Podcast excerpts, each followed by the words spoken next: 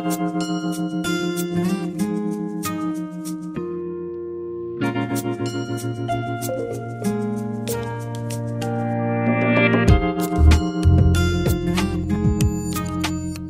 Msikilizaji, baada ya majadiliano ya wiki mbili, wajumbe kwenye mkutano wa Umoja wa Mataifa kuhusu bayoanuai COP 15 uliofanyika jijini Montreal, Canada, waliafikia makubaliano yaliyotajwa ya kihistoria yenye lengo la kuzuia uharibifu wa mazingira unaotishia spishi za dunia na mifumo ya ikolojia pamoja na kulinda bayoanuai. Ni makubaliano ambayo yalipokelewa kwa namna tofauti na wadau mbalimbali, lakini kipengele muhimu cha makubaliano hayo kikiwa kulinda asilimia 30 ya nchi kavu na bahari ambayo inatajwa kuwa sehemu muhimu katika kutunza bioanuai. Katika makala yetu hivi leo tutakuwa tunajadili mkataba huu wa kihistoria, na kwenye laini ya simu tutakuwa na Gamid Abdul Basat Mavura, mkurugenzi wa shirika la Tanzania Biodiversity la nchini Tanzania. Kabla ya kuungana na bwana Gamid Mavura, tuanze kwa kupata mtazamo wake Thomas Bwana, mwakilishi kutoka Tanzania aliyeshiriki katika majadiliano hayo yaliyofanyika jijini Montreal. Lengo letu kubwa ni kwamba tunapoweka malengo mapya, haya malengo mapya yaangalie kwamba sisi katika Afrika na nchi zingine tunategemea sana matumizi ya bioanuai moja kwa moja. Kwa hiyo isije ikawa kwamba uh, tuweze kuweka vizuizi vikubwa ambavyo vitawafanya wananchi wetu washindwe kutumia uh, rasilimali za bioanuai katika maisha yao. Kwa hiyo tunapojadili hili tunasema kwamba sawa, tutaweka malengo ya hifadhi ya bioanuai, lakini malengo hayo yaweze kutoa nafasi kwa wananchi wetu ambao wanategemea sana bioanuai kuendelea kupata maisha yao, lakini pia tunataka kwamba iwekwe uwiano mzuri katika kutoa fedha za uhifadhi, ambapo nchi zinazoendelea pia zinatakiwa ziweke commitment kutoa fedha zaidi kwa ajili ya kusaidia hifadhi ya bayoanuai, lakini pia kusaidia maisha ya wale wanaotegemea uh, kuishi katika yale maeneo ambayo wanatumia rasilimali za bayoanuai. Nam msikilizaji, kwa kuanza, baadhi ya nchi za Afrika zilionyesha kutoridhishwa na baadhi ya maswala kwenye mkataba huo na haswa swala la ufadhili. Hapa Galid anaeleza nini chanzo cha baadhi ya nchi kutofautiana katika baadhi ya maswala. Mjadala huu ulikuwa katika majibizano katika katika yani, Waswahili wanasema mshike mshike eh, kwa, kwa takriban siku eh, kumi na nne au zaidi. Kwanza kabisa ieleweke kwamba eh, upingaji huo unatokana na masuala yafuatayo.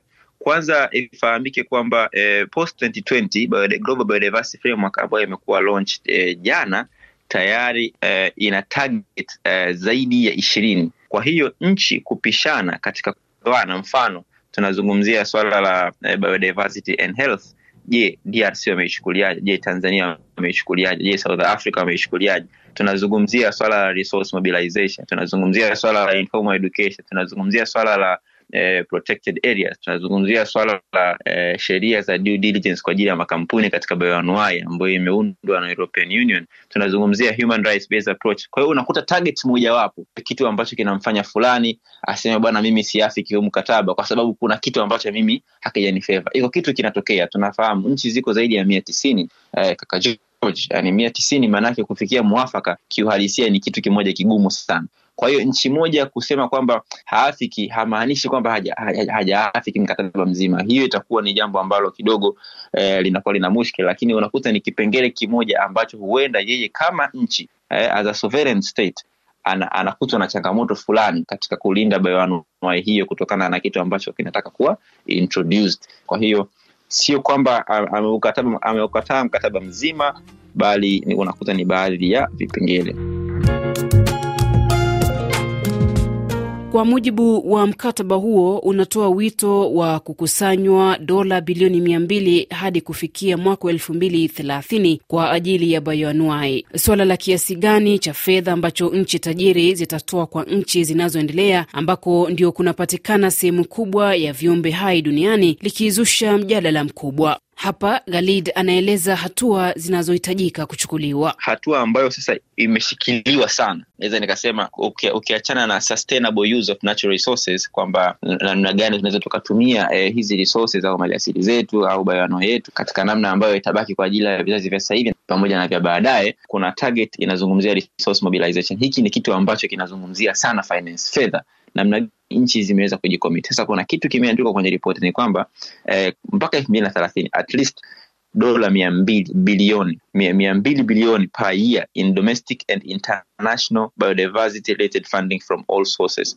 from both eh, eh, public and private. Sasa hii ni commitment mojawapo ambayo imetajwa namna gani, lakini pia kuna pledge nyingine ya kureduce subsidies eh, kureduce subsidies uh, wanasema kureduce subsidies deemed harmful to nature by at least 500 billion dollars by 2030 eh, lakini tunase, hapo tunazungumzia kwamba while having developed countries commit to providing developing countries with at least dola bilioni ishirini per year mpaka elfu mbili na ishirini na tano lakini pia dola bilioni thelathini per year mpaka elfu hapa sasa tunazungumzia tuna, tuna, tuna, tuna fedha ambazo nchi zilizokwisha endelea kujikomit namna gani tunaweza eh, tukalinda bayoanuai, lakini tunafahamu kwamba kwa, kwa, kwa nchi kama za Afrika eh, kuna, kuna, kuna maswali mengi yameibuka kwamba hatumaanishi kwamba eh, hatutakuja kulinki maendeleo yetu na bayoanuai yetu.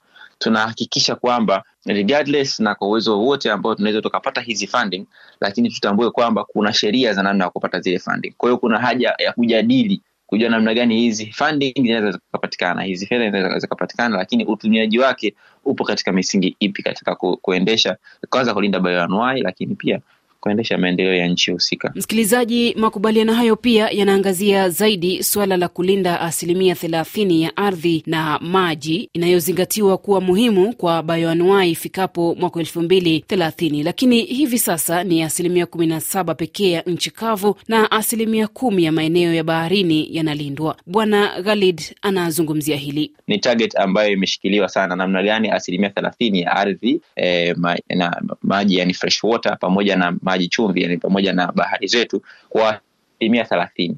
Lakini je, eh, je katika kuprotect hizi tunamaanisha kwamba sheria za, eh, za, za protected areas zitaingia. Tunafahamu eh, Tanzania na Kenya, natoa hii mifano kwa sababu sisi tumetokea hizo nchi, kwa hiyo tunafahamu namna gani eh, tumeona national parks mbalimbali, maeneo mbalimbali ambayo yamelindwa, na kwa maana hiyo protected areas zina sheria zake.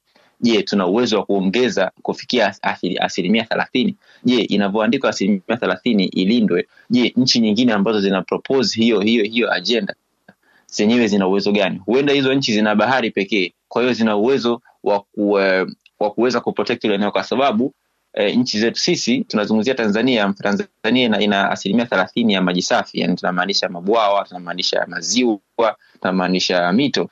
Lakini sasa je, tukisema tuna protect maana yake tuna tunafunga. Je, hiyo ajenda imekaa vipi? Tuna kwa namna gani? Kwa hiyo mjadala zaidi unakwenda chini na ndani zaidi kujua namna gani tunalinda hivi vyanzo kwa asilimia thelathini, isije ikawa ni kama eh, wanasema tunachezewa mchezo. Jukumu la kulinda bayoanuai yetu ni jukumu letu sote, lakini je, nchi zinatakiwa kufanya nini ili kuhakikisha hili linafanyika? Serikali hizi zinatakiwa zijadili namna gani kila mmoja anaweza akajikomiti, kila mmoja anaweza akatoa ahadi ya namna gani anaweza akalinda e, bayoanuai yetu, na kwa maana hiyo nchi ambazo tayari zimekwisha endelea zina haki kubwa sana na zinatakiwa Eh, kujikomiti zaidi yani kujitolea zaidi ni, ni namna ambayo inaweza ikaleta bayanuai kwa nchi ambazo sasa hivi zipo katika eh, transition yani katika kuelekea katika maendeleo aidha katika uchumi wa kati au zaidi ya hapo, lakini pia katika uchumi wa uchumi wa chini. Aa, na, na muundo huo wa nchi hizo kujikomiti bila shaka ni fedha.